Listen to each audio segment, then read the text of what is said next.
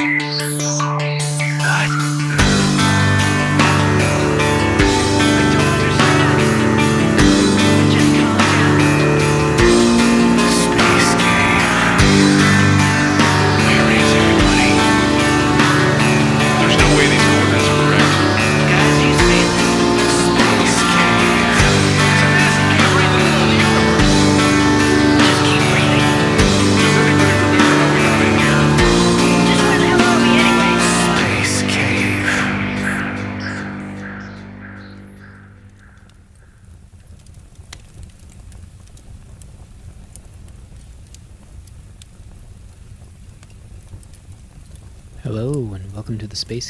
A big warg to all of you space burgers out there. Nestled in next to a warm, cozy fire. Take your troubles off, set 'em aside. Just enjoy. It's nice, safe, comfortable space to just feel at ease. Getting a little chilly out there. Not in here. Nice and warm fire crackling. Enjoy it. Welcome inside. Now let's check in with a citizen of planet Earth. Daniel Alberto, how are you? I'm great. How are you doing, David? Good. I forgot to ask you in our in before we started if you prefer to just go by Daniel or do you uh, want to be what what's the best for you? I guess um oh, Daniel because um well for the time being I'm unofficially retired because of what's going on with the COVID and so until like everything's back to normal. Like well, I'm just unofficially retired at the. Okay.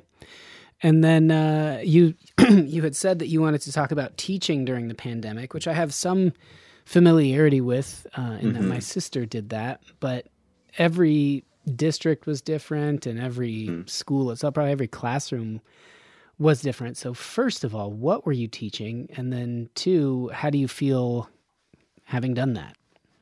So I work for a nonprofit company called Think Together, and they collaborate with um, lower income school districts, like working class and lower income school districts, um, to provide um, kind of like an after school program for, well, basically parents who have to work um, or don't have anyone to pick their kids up as soon as the bell rings. So when the pandemic happened back in March, um, you know everything was shut down for like a few weeks and then um we went digital with like our lessons and like providing things for the kids instead of them just going stir crazy from going inside and it wasn't until um oh my screen frozen That's okay. I can still hear you fine. so Okay. right. And it wasn't until um again in i'd say around last october 2020 that we started to go back into the classroom. So rather than being after school it would be like when it was regular school time from 7 to 2.30 we would have um, just a limited number of spots like 12 and we had two groups and so we basically had to facilitate um, that they were going to class and helping with their schoolwork and making sure everything was sanitized and they had their masks and a lot of um because a lot of their parents were um, essential workers and some of them just couldn't have anyone look after them. So rather than it being after school it was we were doing it during school. Um so the like 24 students had the opportunity to be in a classroom and you know go to their classes regularly without having to worry about who's going to watch them or that their parents don't have to worry if they got their work done and yeah and it isn't until this school year that we came back in person And then what? Uh, well, that first of all, that sounds like a very necessary resource for. I know everyone was so worried that like the disparity between the haves and the have-nots was going to be so pronounced because you know children who had or or did not have internet internet access were going to be mm-hmm. dramatic impacted dramatically differently and so just you offering them the ability to be a part of school and have the necessary means to do that. It sounds like it wasn't so much like a subject you were teaching. Uh, I'm sure you did. Like, I'd like to hear more about that. But two, it was more about just like giving them a place to be and the access to go to school and do it safely. Mm-hmm. exactly. Um, so yeah, I mean, I wouldn't say I'm necessarily well, I used to have a teacher because everyone used to call me a teacher, but there's a difference, and I feel like there should be some respect given to the title of being a teacher. So I'm more of an educator because I work in the field of education versus the teacher, you know, they get their credentials and they go to school specifically for that. Um, so yeah, so um, I know people call me a teacher, like the parents or the students call me a teacher, but um, when I describe myself, I describe myself more as an educator Mhm. rather than a teacher, out of respect for those who are actually teachers. I know how that feels when I was uh, a sub. That you know there was a little bit of gray area whether you know like you're a teacher or you're a substitute teacher. And so when I had long term gigs and or like when I taught summer school, Mhm. then I felt okay. Like yeah, I am their teacher. They know no one else to stand in front of them. Whereas normally they have a teacher and then and I'm sure if someone's subbing listening right now, especially if they have a credential or like a lot, you know, a lot of people that teach for a long time, when they get out of it, they just sub to still be around it. So they are bona fide mm-hmm. teachers. But someone like me that I never was like a student teacher, I didn't go to school for it. I just knew enough math that I could teach math. And uh, so I guess in, you know, that that qualifies as being a teacher but being mm-hmm. around it like you were talking about like how did you get into that sort of program because it sounds so vital when i was a sub you know whenever that would come up mm-hmm. everyone had their their input. And i always felt everyone was wrong because they weren't around it. And when you're around it you feel like oh we just need more people contributing whether that's an hour here and there after school like once a week. If people could Mhm. just be around and so the teachers weren't quite so outnumbered. So something like what you're doing sounds incredibly useful. How'd you get uh you know involved in something like that? Well, um, growing up, I was always a part of like after school programs. Um, and then when, but they were they were like a little more informal and casual. hmm There wasn't really a specific like structure to them. It was like, okay, homework, then we go out and play on the playground, and then we get our snack, and then we wait for our parents to pick us up. Um, but it wasn't until I was in high school because at that time Think Together was already established in a lot of the regions in Southern California, and it came to, or it was already at my high school, and so it in like high school and middle school, it's more clubs versus like a like a set schedule, and so um, I just liked the fact that they had clubs, and it was just like um, yeah, it it, it was a lot better than just being at home doing nothing. And yeah, I just felt like um, there was a club that I really liked, which was uh, cooking, and I very much was involved with that. And so from there, I was like one of their um, when I was in my senior year of high school, I was um, part of their student leadership team, and from there, like I won a, like I got a scholarship, and then pretty much from there, I like as maybe a few semesters in college, I started to I just applied there, and pretty much been working there for a good number of years now. cool. I like it. I was thinking the this is a little off topic but Mhm. the the uncertainty you felt with being a teacher or saying that title saying no i'm i'm you know an assistant i'm an educator i'm some other title that's not teacher which is uh reserved for those who you know are doing lesson plans and standing in front of a class whatever. Uh thinking of like cooking that how we in long ago going to school maybe they did or did not teach it because they'd be like well every, every child is learning this at home. You have to help cook. Every especially thinking of like from kind of a farm existence you know mm-hmm. school was maybe going to happen but if it was harvest season you wouldn't be there.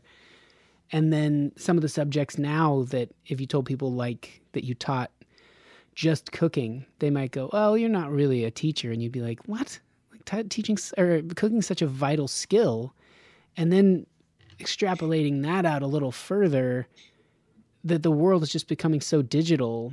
So to teach computer science or programming or some sort of software engineering, that that is something where people go, "Oh, wow, what a what an ability you have. You're definitely teaching something useful."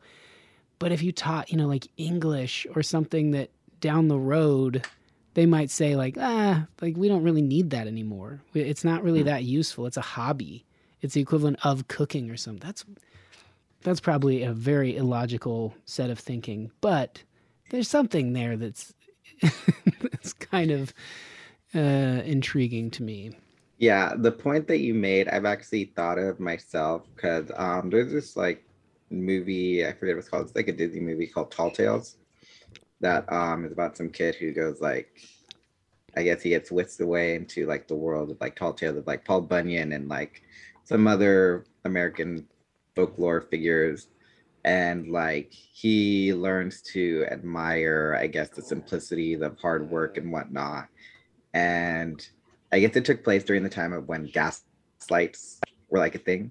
Um because he was like oh wow the star's so beautiful and whatnot. You can never see that with like light bulbs and whatnot. So it's like the more advanced we get in terms of like progression and technology the more we stray away from fundamental necessities of like oh cooking. Everybody should know how to cook. Oh you can just google how to cook this and that. Or it's like, yeah.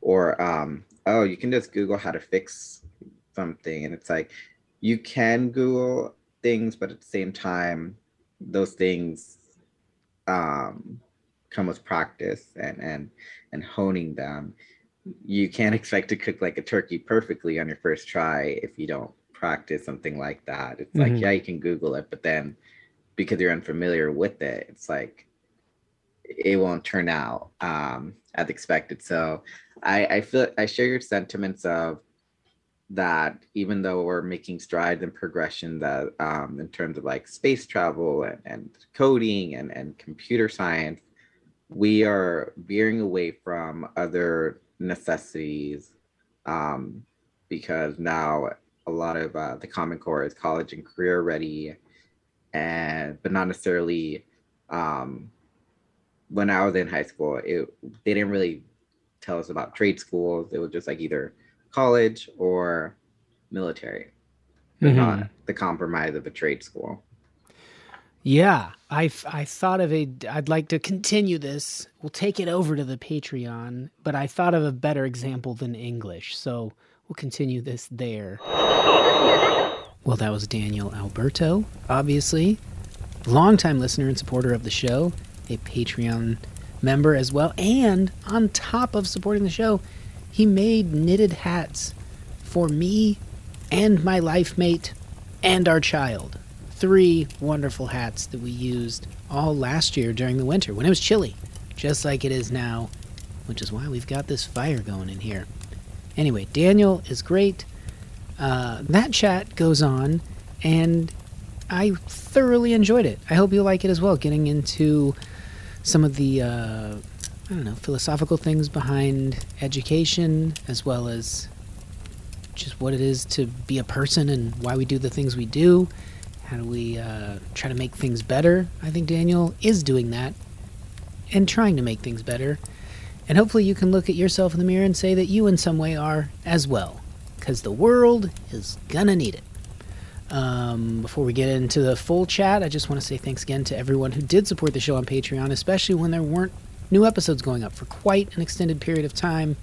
Um, I was happy to do the show for free for years and years, uh, but the moment I stopped doing it and people were still contributing some funds, I felt kind of guilty. So hopefully I can make that up to you. There will be more Patreon things beyond the extended chat with Daniel. Uh, I will try to add things behind the scenes, etc., as often as I can to make it worth your while. If you'd like to support the show, uh, that's a great place to do it. Patreon.com slash, I think it's either Space Cave or David Huntsberger. If you search either, you'll find it. And great way to support the show and uh, also get a glimpse into some behind the scenes things. Uh, I'll probably talk more about that at the end of the episode. Let's get into it before we get too carried away with Patreon stuff.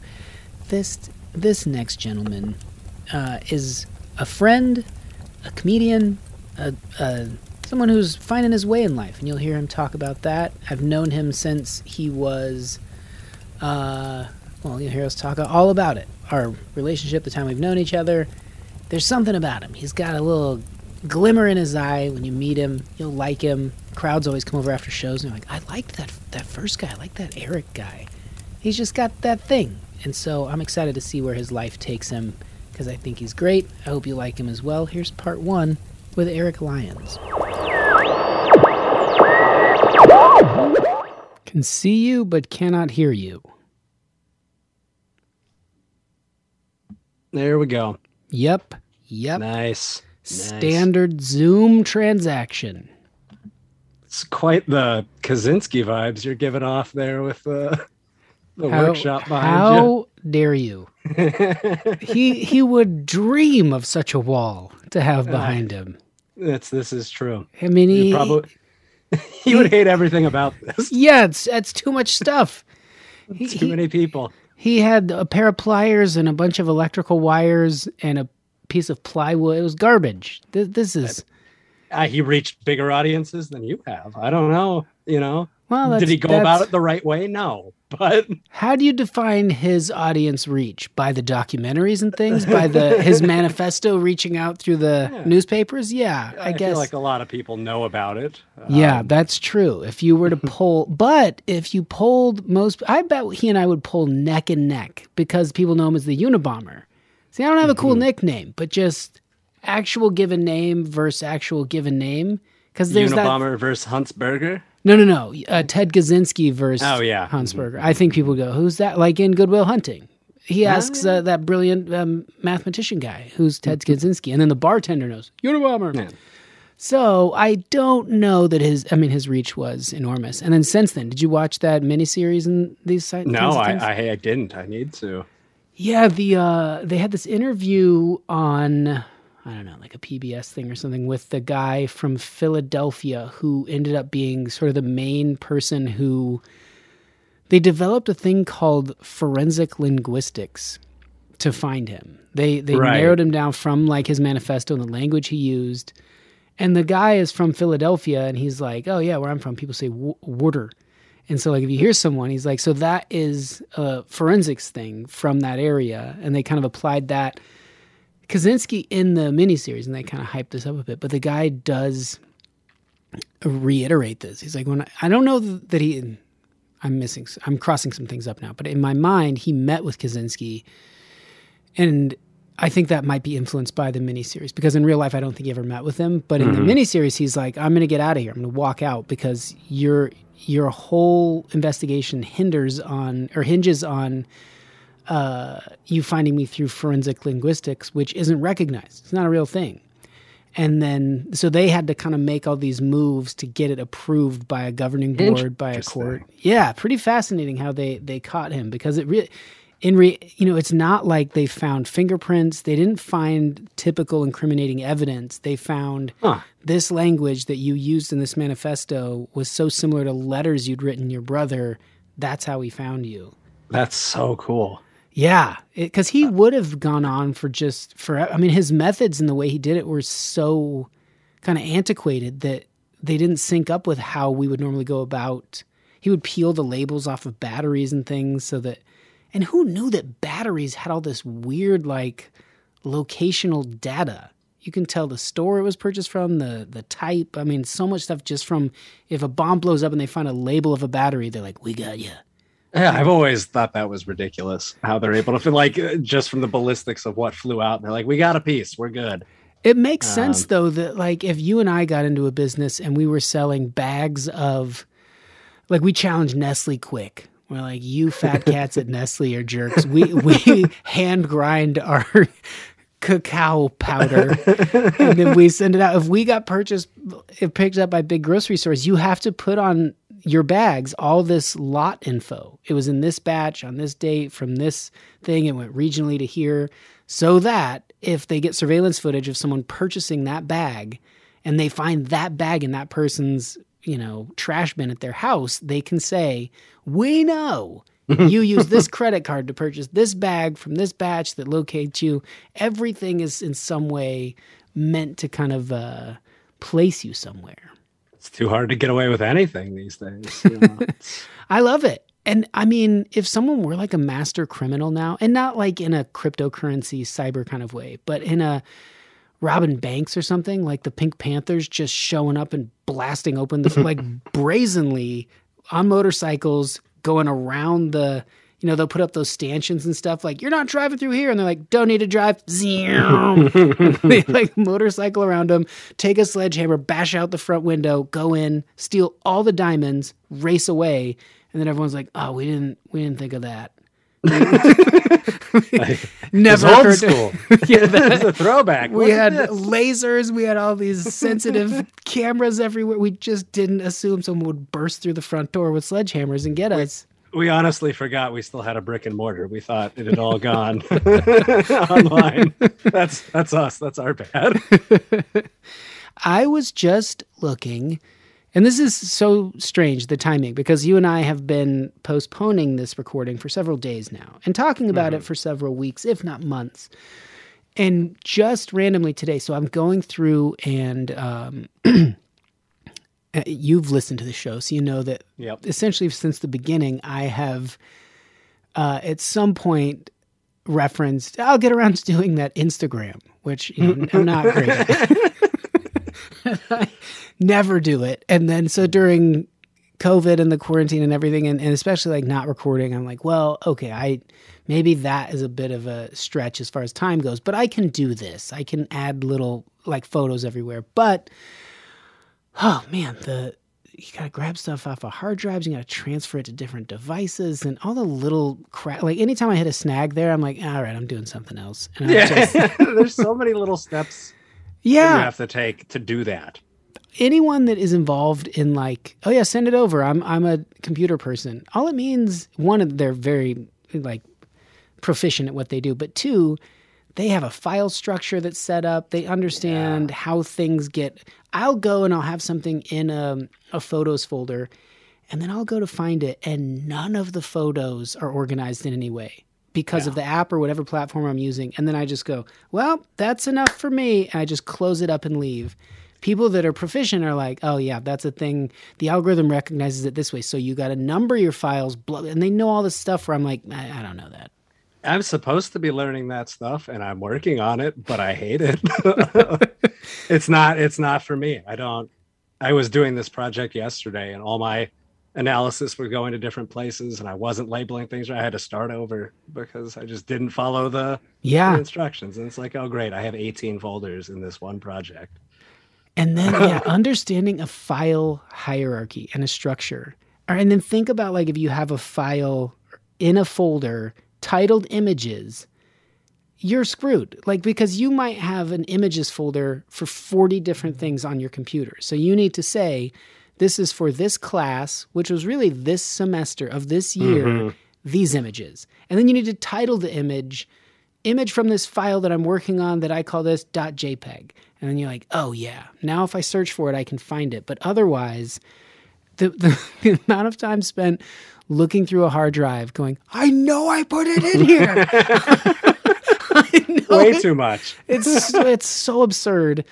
And so anyway, you were on you were the um like the 10 minute guest and then I think I don't even know if Patreon was around at this point, but the episode with Sarah Smalley Uh-huh. uh cryobanks. And so she was talking about her family and like reconnecting with all her or connecting with all her siblings who were from a donor parent and you and I just walked around the CSU campus and chatted. And I just had so what I do is I have like the web page open so I can see what number it was in the space cave, and then I mm-hmm. can go search through these hard drives and like find this photo. And I just happened to scroll on it ten minutes before we started this very recording. Nice. Yeah, isn't that great? So now I know That is great. because I had that not happened, I would have said. Yeah, Eric was on the show at some point, but now I know it was that. I don't episode." remember why. Uh, no, we were we were driving. We were we were doing a bit of a road trip. We went from Boise to Pocatello, and then all the way to Denver doing shows. Yeah. Had that awful Pocatello show for me, which Yes. was such a bummer because it was at a gay bar. And in my head, I had built it up where it was going to be like the show Pose, but in Pocatello, Idaho. It was going to be like glam and balls to the wall, like we're gay and we're in Pocatello and deal with it. But they were awful. They Yeah. were just like vape smoking nonstop and they were not attractive. And I know that's like. so negative but you expect like there's a difference between attracting or attractive and making an effort when you think of you think of like someone in the midwest in sweats and a hoodie just vaping and chugging pitchers of bud light that doesn't scream gay bar to you No, but what it does scream is southeastern Idaho. Is exactly what you lean too hard into the gay bar without realizing it's Southeast Idaho's only gay bar, yeah and it's it really represents Southeast Idaho. Um, And I kind of love that in a way because it you have to go experience it. Everyone is online all the time talking about this is what it is. This is how things should be. When you're a comedian or anyone that has to travel in any way and you get to experience those things, it and, and that was us one night. One night at this bar. So every other night could have been balls to the wall boas and glitter and just a, a totally different scene. But what we were seeing was kind of like a oh, let's let's just take a load off and vape a bunch and watch some comedy and like not dress up at all and also be kind of surly and kind of dumb and kind of like eh, speak up when a joke doesn't land with us and it kind of like an unenjoyable crowd yes, that was a bummer because i did wa- yeah have it in my head it was very different yeah, yeah. No, that was I had done the room before, so I sort of I knew what I was getting into. So I guess it's on me for not being like, hey man, let's let's temper those expectations for no Pocatello way on a Wednesday or, not on you or at all it was. We we started we walk through and the showroom has a feel where you're like, yeah, I could see it. I the, Mm-hmm. it's known for like its drag contests. And you go backstage and there are all these framed photographs of the, The green drag. room is Yeah, it's amazing. it feels like you're backstage at like a pose show. So you're seeing like these funny drag names and these posters for upcoming shows and you're seeing boas hanging. So you're like, when I walk through, and it's not like you walk through a door, you walk through like hanging streamers to go out onto the stage. so I wasn't crazy thinking that like this no, is going to has be. the mirrors around it. and Yeah. it has all of that vibe to it. But I mean, were we wearing any drag or, or costumes? No. So is that on us? Maybe. Maybe, I mean, if we had been a little too drab and the crowd was like, honey, I, that would have been great for me. I'm like, you're right. I should have dressed up. But instead, Help us it was like, can you get, can you get out of the way? We're, we're trying to watch a, a beanbag tossing tournament on ESPN 3. It just had that kind of vibe of like, uh, the, the second picture's half 50% off, right? That's what it said. we're here for the deals. we're here for deals. None of it said like in my mind, you know, I grew up in Reno, so San Francisco's over the hill. It was where all the cool artsy stuff was happening. It was also a very gay city fr- from the outside. You know, like and you're, mm-hmm. when you're from Reno, like you go over the hill and it's just like everyone's gay in San Francisco. I mean, you, you get there's just a city, but it's also for me, and this is like my own personal thing, but it was a very artsy, creative, like that. When you think of designers and eccentric fashion and things like that, you think of this brain that just operates differently, and it just so happens to have like a sexual orientation that is not, I guess, the norm or whatever you'd call it. And so that's what I'm expecting. I'm expecting to see people in Pocatello like, oh, you thought because I was born on a cattle ranch, I'm simple? Let me tell you about these slacks. These are, and I'd be like, oh, it was. Nice. There's nothing artistic about going into Pocatello, though. You drive past the Simplot factory, belching smoke and God knows what else into the atmosphere, and then it's Pocatello, and that's what it is. I Yeah. and we were there on kind of a gray day, so it didn't, you didn't get to, Idaho is beautiful. yes, so much of the time. But when it gets kind of gray and the the fields are kind of dead and not green and luscious, it's not a cool feel because the no, you don't and get- especially any part of Idaho you're going through, chances are it's just I 84, and you're going through the southern farm area where everybody thinks it's the Midwest, and then it's the rest of the state that's beautiful. You just have to go to it. Um, yeah. But yeah, if you just drive through I 84, you're like, wow, this is terrible. This Yeah. is one of the worst, actually. We were uh, in Romania in in in Bucharest. There was uh, a lot of gray, and they they were a communist place uh, for a long time, and the, you you could feel that you could feel like the kind of lack of expression.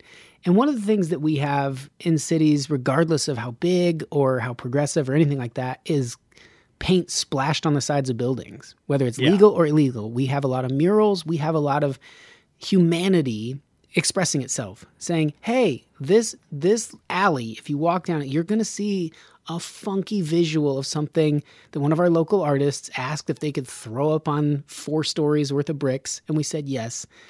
and that was something you don't really see in Pocatello either. So you're going in with gray, kind of dead fields, and then eh, we're content with no murals. Like we're we're not an artsy place, so you're we don't we don't do that around here. Simplot's using all the paint and the French fries. We can't we can't do art.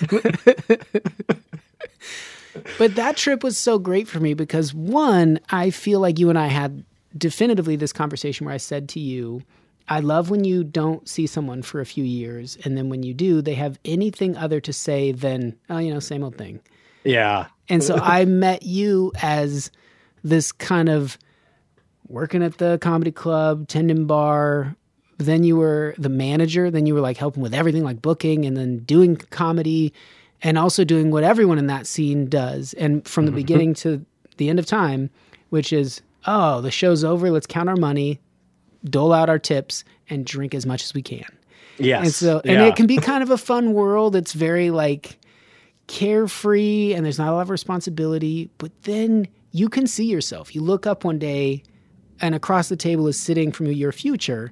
And Yes. that person is like 50 years old, like, oh, so when are we going over to shooters? And you're like, "Ah, I can't, I can't Not go to again. Not again. I don't want to go to shooters. and so it's hard for people to pull themselves out of that. And you were moving to Denver, which was a step, which was a start. And you were like, I don't know if I'm going to go back to school. And we, we walked around CSU and you're like, you know, I miss this. And, and now here you are like back in school in a program. You've, you're not going to shooters. You've like left No. that lifestyle, still doing stand up. So tell me, I know you like text messaged me uh, about it recently, but we didn't really fully get into like your program and where you are, and then you're going to be in Alaska doing GIS stuff. I mean, it's it's the best. Yes, there's uh, a lot to unpack since that Colorado episode. Uh, which that was such a surreal moment because we were walking around with the microphones plugged in to whatever recording device you had inside of a tote bag. Yeah, I had um, it like that we just slung holding. over my shoulder, and then we are walking past. Um, I guess they Tour were like, groups. yeah, tour groups just kind of visiting the campus. Yeah, because it was summertime, and so they were bringing all the prospective people there, and then there's here us two dinguses just wandering around talking into a tote bag about fountains and other Not water fountains, features, laminar flow. yeah, good memory. Yeah, I know these things. Every time I walked by that fountain last year, I thought about it. It's an engineering marvel. It's a fascinating piece of engineering. It's been documented on a podcast at least once. but yeah, I mean, shoot, if you had told me even then, it's like, oh, well, we'll be talking in a few years and you'll be graduated and you'll be in a grad program. I would be like, sure, sure. I'll Yeah. shooters. I will for sure be at shooters. And I was for a while there in Colorado. It was a step and then it was several steps back. Um, and I, I, for plenty of reasons, I do, I wasn't doing stand up really either. But one of the one of the reasons looking back on it is in Colorado when I was there for a while, you couldn't get full percentage beer at gas stations or Yeah. stores, Blue right? Laws. Yeah, when I first I mean I came from Nevada. So we would be like 18 years old at maybe like a you know, a keg party or something and be like, "All right, but it's we're out of booze." And we everyone goes home like, "You know, Blo- Shooters in Reno is open." And we go over to Shooters. and It's open 24 hours. And they're like, "Do you have any kind of ID. You're like, this is my school library card. Get in here. Get in here, count it. We're open. It's 4 a.m. Get in here. What are you wearing? The Letterman's jacket? It's got this year on it. You're good. Good game, son. Um, but yeah, so I, like I, you know, in Boise, you work at the bar and you go to the gas station, you get some beer, and then in Colorado, I, I would have to go to the liquor store to get the beer. And then I was like, well, I'll just get liquor while I'm here. It's like, well, that's not good. No. None of that works out well. Yeah. So eventually, and with with lockdown and quarantine, I think everybody, if they had drinking issues, they probably worsened. Uh, yeah.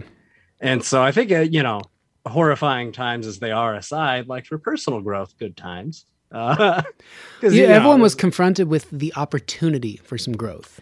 Yeah. And so at this stage in it, you know, and, and not to make anyone feel worse, if someone's sitting there, one, you, you turned on this podcast player. That's a step. You're doing great. Don't be so hard on yourself. It's hard You're to listen there. to podcasts. You're already doing great. But if someone is like, oh, I really thought this was the time I would write my novel, and they didn't, or getting sober, or getting, you know, a better routine for their health or their diet or whatever, you know, a lot of people, I'm sure, are lamenting that they had all this time and go, where'd the time go? I didn't. I, I just did other stuff. But Yeah. you, it sounds like, took advantage. Fortunately, yeah, I, I think a lot of things worked out pretty well, and I, you know, have a good situation of you know family support and and financial or otherwise to sort of take care of some things and go back to CSU and finish up the one year I had left. uh, Because you And would tell me that. about that while we're driving. And if I'm honest, I was like, I wouldn't have guessed that. Not that I didn't think you were bright, but like I had known so many versions of you. I'd, I, when I met you, I'd been doing comedy probably like 10 years. So I had met so many. Yeah, I don't know. I just started like doing this and I was bartending and then comedy seemed fun. So I got a job here and we go out every night and the staff's cool. And I, I knew that person. And then so when you were like, oh yeah, I was like a semester away from getting my degree and I did really well on like, you know, the SATs or whatever. Like I had a lot of opportunities to go. And my parents at this point are kind of, you know, a little worried that I'm not going to take full advantage. And I remember when I first heard that thinking like, I didn't really think of it from the perspective of your parents enough, but that that would be hard to watch. Like someone just doing, you know, they're living a life. You've got to go watch people live a life, but in a way where you're like, you have a lot more to offer. You're very Mhm. bright. You're very intelligent, and that kind of shifted for me where I took a vested interest. Like, damn it, Eric, get it together. oh, I'm glad I had people in my corner from afar shaking their head at me, just like, come on. Of course, it's just like Good Will Hunting again. How many times is this movie? But like when he's sitting there and he's like, "If you're still here in 30 years, I'll, I'll kick your ass myself." You know, he's like, yeah. "Y- y- "You have a gift," and he's like, "Don't start with that. No, no, no, no. You owe it to me. You you got to get out of here. Like, I, my Yeah. dream every day is to watch." And that was kind of the thing. So like, if I were to walk in that comedy club and not see you, I'd be like, "Yes." Right. Yeah. I, I've I've felt that when I've walked back into that club and I haven't seen myself. I'm like, oh, good, good job, me. I I was back there just like a week or two ago to visit family. and My brother was in town, and we went to the bar, which no longer a comedy club. Um, there's pool tables and like Liquid Laughs is no longer a Yeah, no, club? it's he he he shut that down like immediately in It's quarantine. probably smart. Probably smart. Yeah, yeah, I think he'd been wanting to do that for a long time. Yeah. like, all right, here we go. I don't need this anymore. Yeah. so he was always very there. nice. Love Jeremy. Uh, happy with what he did, and, and if he brings it back, great. I have, n- I mean, so many people have attempted to do comedy and be behind the scenes. A lot of times it's bitter comedians, like I could run a better club than this, and sometimes it's just business people. And he always struck me as the latter, where he's like, Yes. but a lot of times those business people don't give a shit about comedy. And he seemed to at least care. He seemed to at least be like, listen to people like you and say, hey, who's good and not good? Who, who, if, is it okay if I have this person? And if everyone, if like someone scrubbing down tables looks up and goes, oh, please no. I, I can't deal with five shows of listening to those jokes. Yeah, You got to listen to that. And some business people will be like, put on earmuffs because I'm bringing them in. They make a lot of money. yeah, he was he was 50-50 on that. There was there were times where he would listen, and then other times where it's like, oh no, no, no, why do we have to have Screech come through again? Uh, shouldn't do that. He God rest away, him. I Yeah, God I was, rest him. I was gonna say, But, I just like mean- in Good Will Hunting, Screech came. The shittiest thing about Screech is like what an unformed person. You know, he's Yeah, famous as a young person, and then he just someone must have told him, you know, you have a name you could make money doing stand up. He never gets good at it. He's mean and awful to all the other mm-hmm. comedians and staff and people that he has to deal with, so that his reputation is terrible. Yeah. And then he just dies. He never got to have like a second act where it was good and he had some, you know, coming around or something. The redemption arc Yeah. of Screech. That I mean, yeah, yeah, we didn't have time to develop, I guess, and shame on the world for not getting to to see that. But the only thing I will say about him is that I asked that when he would want the light um, to let him know like how much time he had left, and his response I'll never forget was, "I don't need a light, um, but you will know when I have ten minutes left when I start my fart material." oh no. God, God rest him, Screech. That's what's that's for you, buddy. yeah, this one's. You'll this know one's when I you. start my fart material. Yeah, yeah, that was that was a good one. That Um, feels like it is on the wall of every comedy club as a joke, sort of like you'll know when I'm closing because I've started my fart material. yeah, Ooh, yeah, that's meant like that in all sincerity. That's rough. yeah, that's like one step away from like one of those T-shirts at a rest stop. It's like you'll know I'm finished when I start farting or something. Yeah, like, yeah. Oh, Who's this for? It's for everybody in Pocatello. These are your shirts. Okay. uh, but yeah, we. I don't even know where I was, but we went back there and, and went in, and some of the same people were like tending bar, and it was the same daytime vibe there, but but sadder. Yeah. Uh, and you know, some of the, I don't want to put anybody out there by name, but I saw some of those old comics that were there before, and still I was like avoided them because I did a few shows, and they're like, "Come on out afterwards." I'm like, "Oh boy, I don't want to." I know the lifestyle of it. And you know, like what you just mentioned, going into a comedy club during the day can be kind of fun sometimes because you see a you see the bartender there, and they're wearing like reading glasses, and they have mm-hmm. their act together, and they're doing inventory on like that week's shipment of booze or something, and you're like, oh, they're not always just slipping shots to people and laughing and being part of it's all an act. You're you're stepping into an entertainment center. And then when you see people like, no, no, I have to live a life. I mean, I pay, I pay bills and things. Still have to do things. so- Yeah, and that can be really fun to just get a different glimpse of it. Of like, and to anyone that doesn't do comedy, they're like, is it one of those places in like a strip mall? And you're like, eh, it's hard to explain. If you love comedy, to you, it's not that. It's where an insert any name from your childhood came through here. Like that person was in this building, oh, yeah. being funny. What? Whoa! They walked through these doors. Yeah, yeah. And they went and sat in that closet, which we call a green room, and then they walked around behind this curtain and stepped out on sat stage. on this air hockey table. yeah, wow. the back. They're just, they're Ah. just like us. yeah, I it speaks to something you said a little bit earlier though of just like the lifestyle of being in the comedy scene, quote unquote, wherever you are, but especially in a place like Boise where it's so small and you know, doing its own thing and the the stakes are very low, you know, but you know, I was like 22 when I started working there and I was like, this is the greatest thing ever. We're doing it. yeah. Like we're out. I remember the first time somebody recognized me at like a gas station or something. I was like, "Oh, this is it. this is it. I'm going to shoot. I'm headlining shooters." you know, and that was fun for a long time. Uh, yeah. and then and then working, managing, and doing the business side of comedy will make you hate it very quickly. Uh, Yeah. so- Or so just sort of- doing. Oh, sorry. Go ahead. oh no, you go ahead. You go No, ahead. no, no way. I've invited you to speak here, for heaven's sake.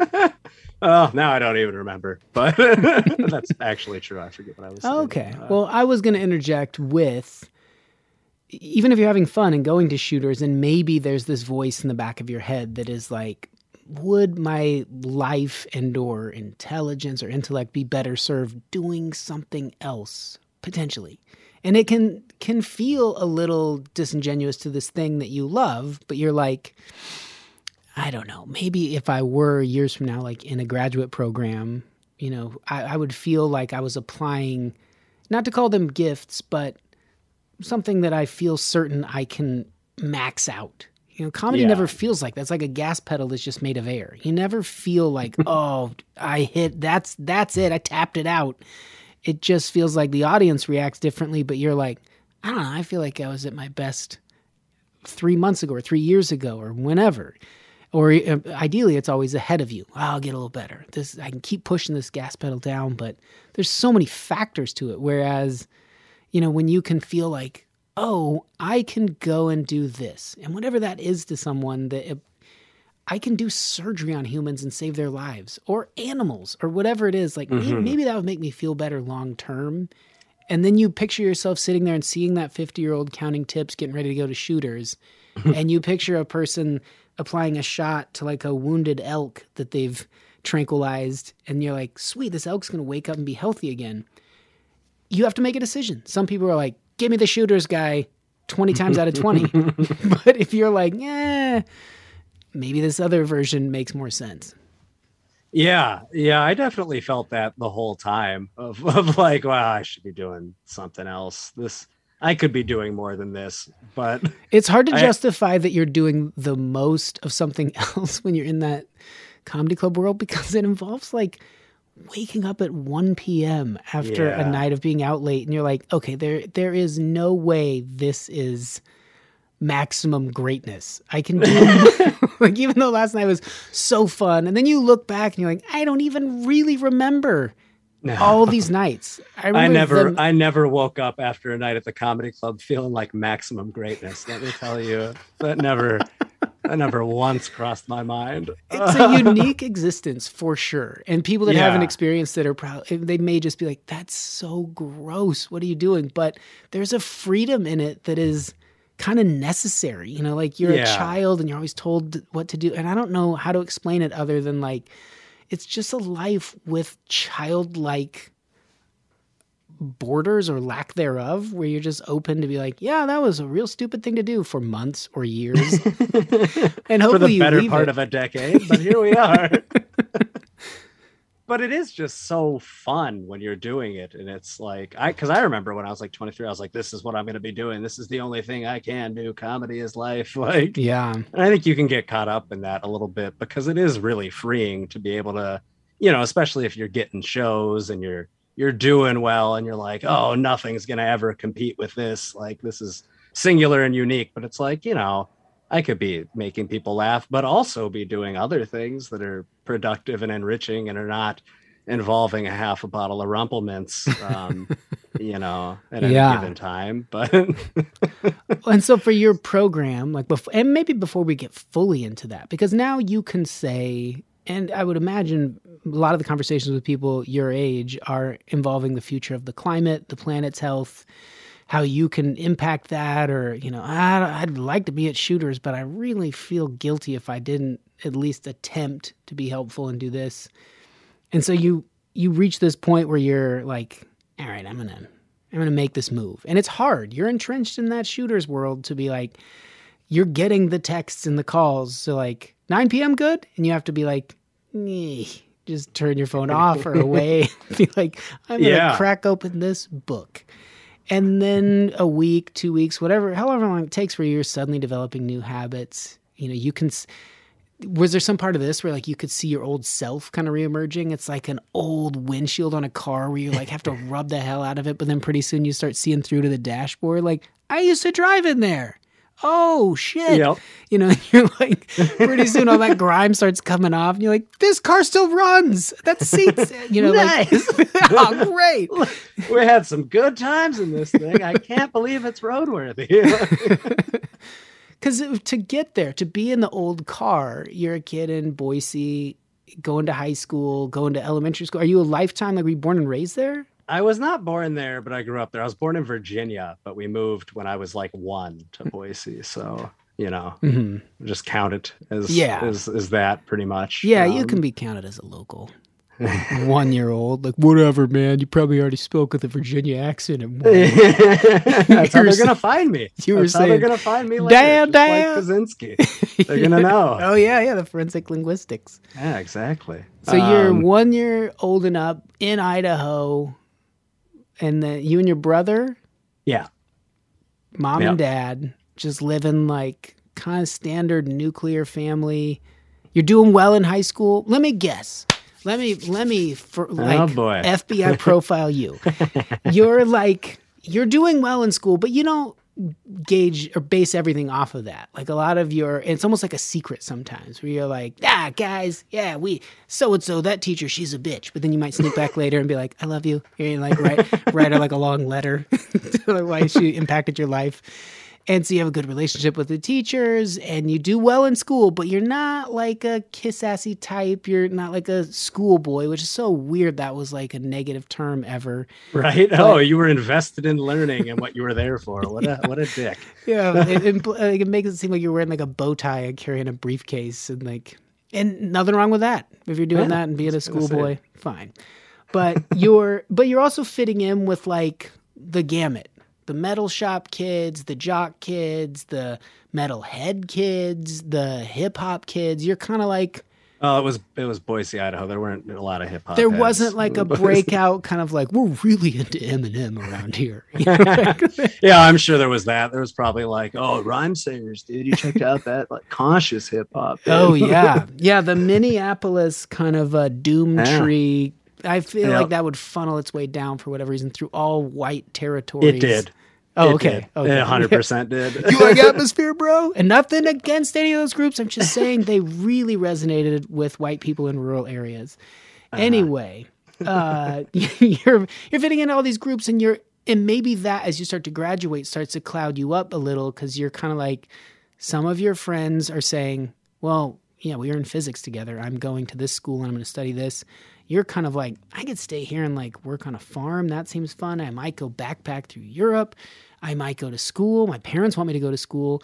You end up in school, but you're kind of like, am I just doing this because I was expected to? Thus, the pulling out of it. That's my guess. How far off was I or am I? You're not too far off on on a lot of it. I, I think, especially like the well, this is what I'm supposed to do. Let's let's go for it. Um, I think one thing that's in, I so I skipped a grade when I was younger. I skipped like second grade. Um, Whoa.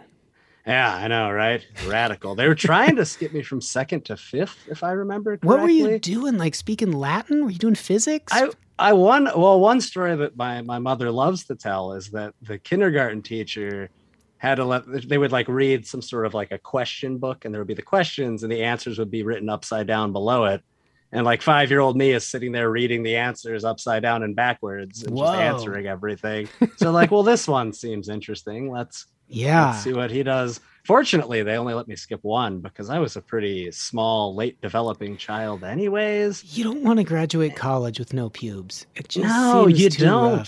No pubes, no rough. friends. They Yeah. go, you know, and nothing against if you're not growing pubes in high school. That's not where I thought this podcast was going. Right. No, no. are. Oh, I mean, I was a late bloomer as well. So I have a, a kinship with people that uh, were scared of taking showers without a bathing suit, and things of this Yeah, nature. yeah. Ted and you grew up playing Kaczynski. sports. like- yeah, I remember in like seventh grade, we show up with our gym bags. We've got T-shirts that we had to pay for to get our first initial, comma, last name written on. So mine's expensive. I had to get them ironed on Yeah, at that's a, a, lot store. of letters. That's a lot of letters. Why they didn't just have a kit that we could figure out with an iron at home, I don't know. But we had to go to a place and they like press it down, so they're like fuzzy. It's not like screen printing; Yeah. they stick out.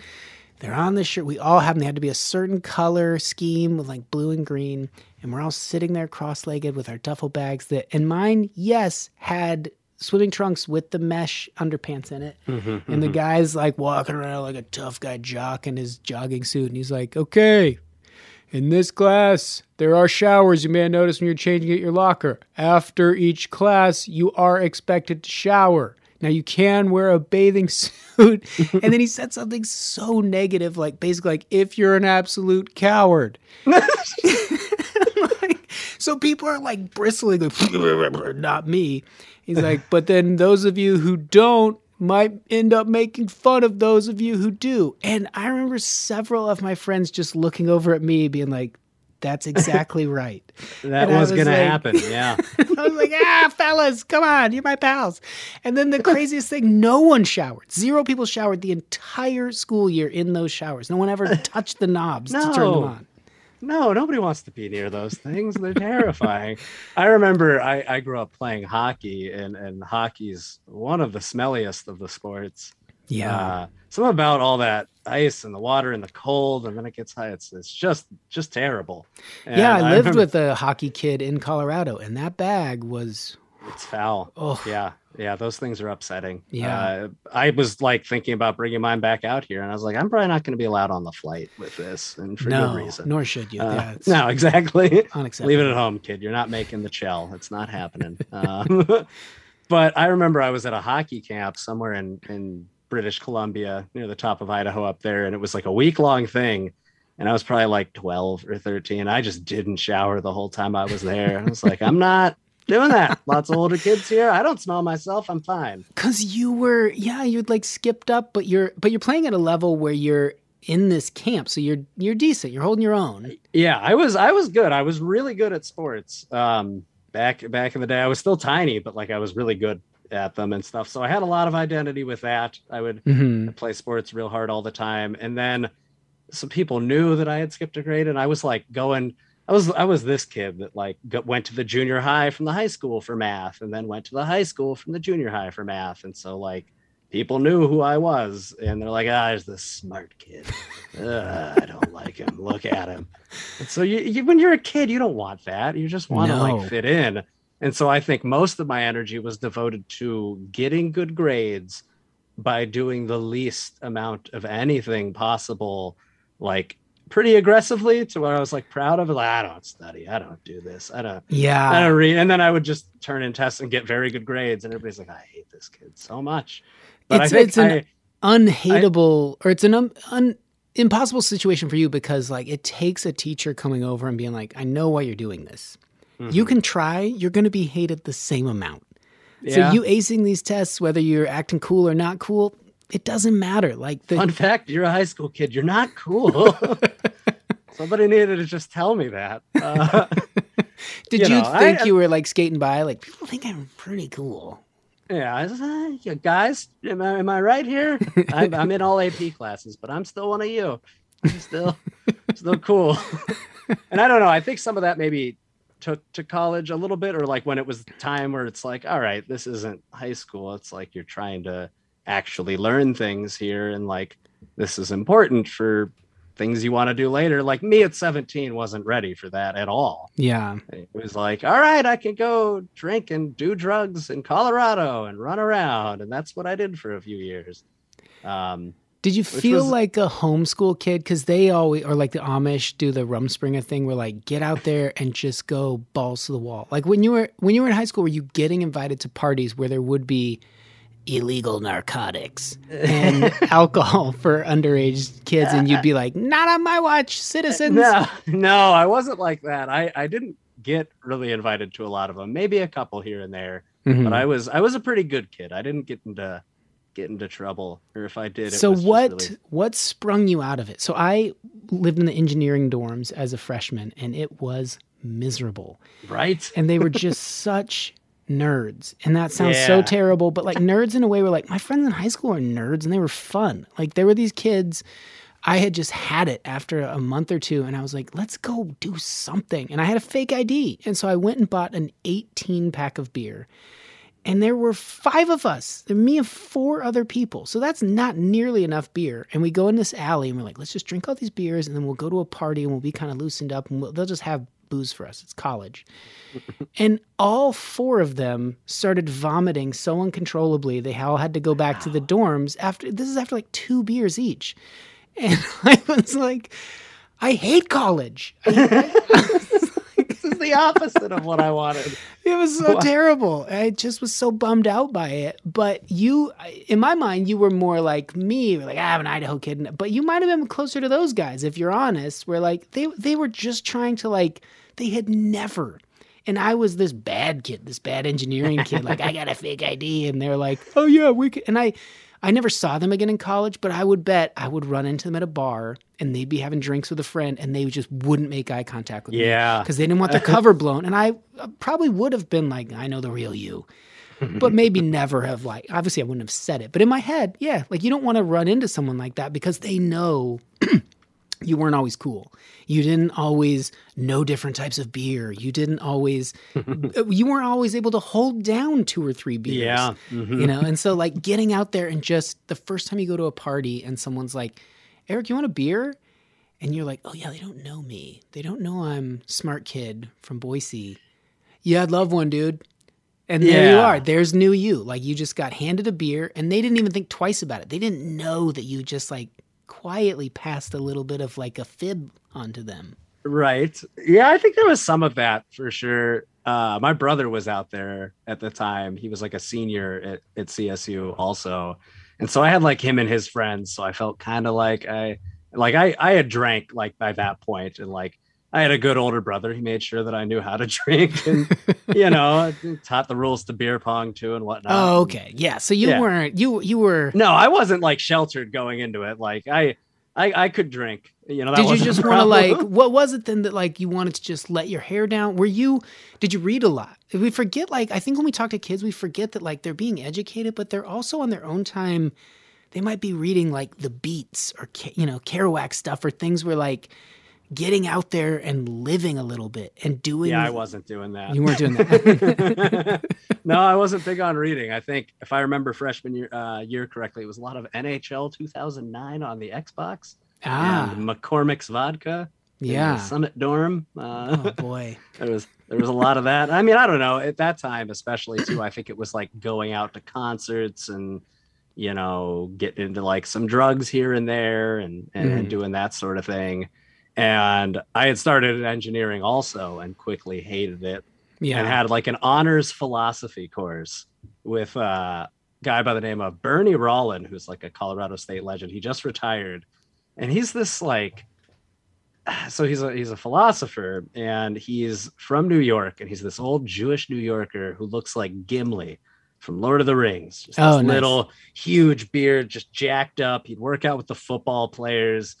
and what he did was he was like an applied ethicist in like farm animal welfare huh. and so he would like he had co-authored a lot of like you know farm animal welfare laws and you know i would listen to him talk about how he would go visit the idaho like cattlemen's association which you know this type like uh, of they're not looking for philosophy yeah uh, necessarily. And he would just basically talk about how he went and talked to these cowboys and used philosophy and used maybe their own religious leanings or their own general conceptions of what it is to be a good person in the scripture and just take that and be like, so you should be a shepherd to these animals. You should treat them well. And he would talk, I think one phrase I remember was like intellectual judo of just let somebody talk at you and put all their stuff out there and just kind of nudge them. Just be like, okay, well, you, I'll give you this, and then what about this? Yeah And I remember being like 18 and being blown away by that, being like, whoa, you can do that? Like, never mind this force equals. I don't care. I do not care. I want to do this. I want to.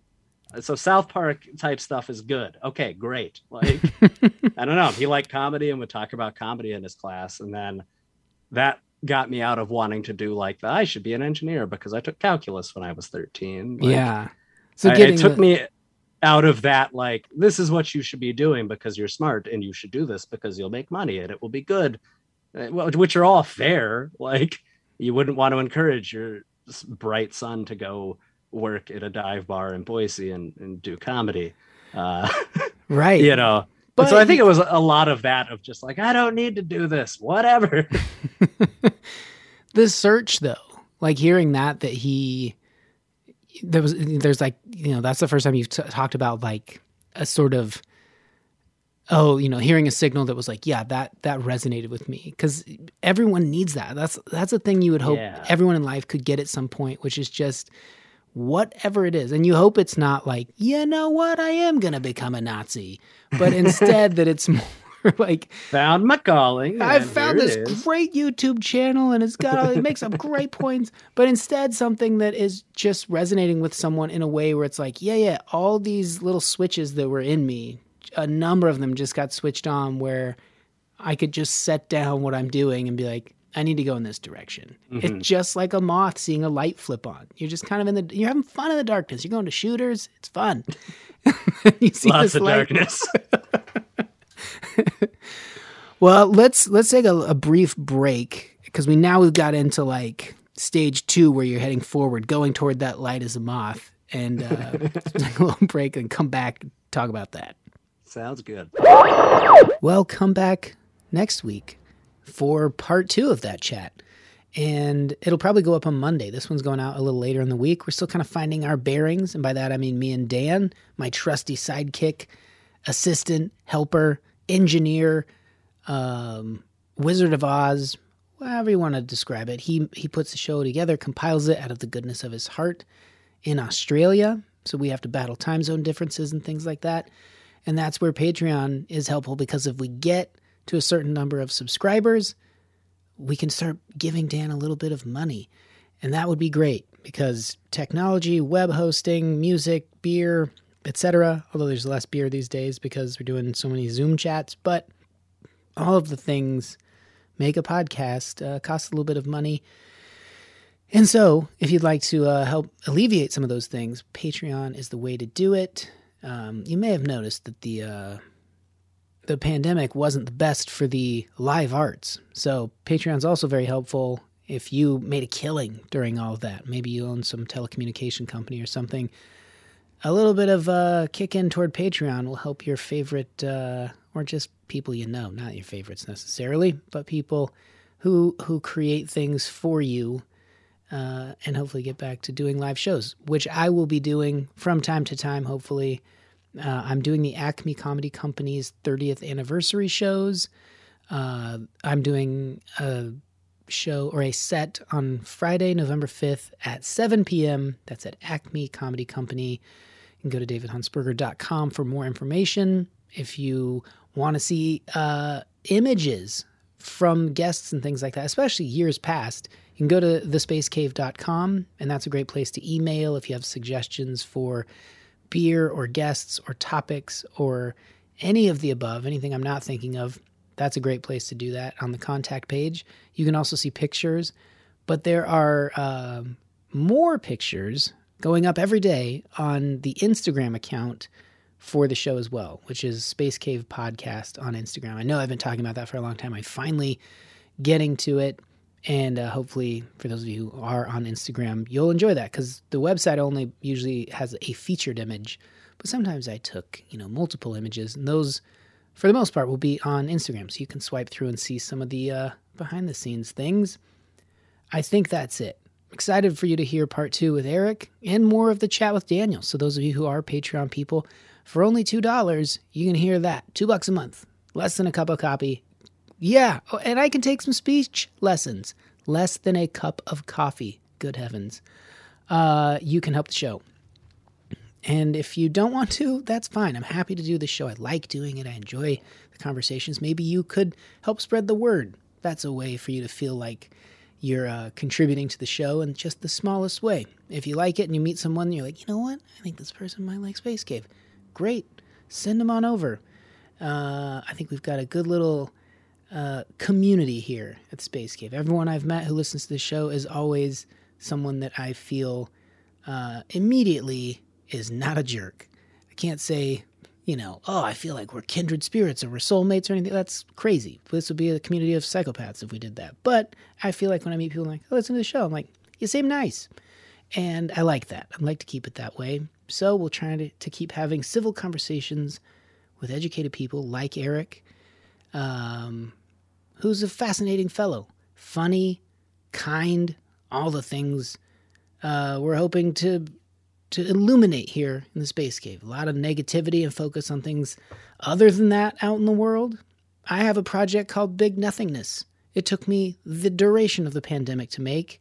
I feel like it was very thoughtfully created. A lot of artists and um, animators helped, uh, like Gene Hospod, who listens to this show, and uh, it there have been more think pieces written about uh, a, a, Netflix comedy special that I won't name because we don't need to bring in negativity, but I'm sure you're familiar with it. There have been more negative think pieces written about that than there have been people in total who have watched Big Nothingness, and I think um, maybe that ties into the whole. Maybe that's why there are a lot of negative things in this world. We seem to thrive on them. So if you're looking for something to take your mind off things, a little bit of a break, uh, check out Big Nothingness. It's free on YouTube and you can purchase it on Vimeo, and that way you don't have to watch ads or see a little logo down in the corner. Go to davidhuntsberger.com. It'll take you right to the place where you can buy it on Vimeo, and I would certainly appreciate it if you watch it. And I, I think you'd like it. I'm proud of it. I almost never say that. I think it's pretty good. So I hope you like it. Okay, let's get out of here. Come back next week for part two with Eric Lyons. Check out that Daniel chat. Email me if you have some thoughts. It's been a while since we were up and running. I feel like this will get us going consistently. I can't make 100% promises or certainties, but I feel good that we're back to doing it. I've got the Space Cave recording studio area finally back in order. I had to rebuild the whole thing. I think when you see the photos, again, that Space Cave Instagram, you'll be like, oh, whoa, it does look way different. So let's do this. Let's kick back into gear. If you haven't listened in a long time, maybe you saw the feed pop up. You're like, ooh, new one. Great. That means maybe you were caught up or you disappeared from it. If you have been listening right along because you got in late, this is probably great timing. Because maybe you're just getting caught up. Now the new ones take off. Look at you. Life going your way. So, wherever you are in between there, happy you're back listening to the Space Cave. I've certainly rambled way too long. Let's get out of here. This is a song called Sugar by Beach Fossils. It's off an album called Somersault. I hope you enjoy it. Enjoy your week. Stay positive. Be nice to people. Thanks for stopping by the Space Cave. One, two, three.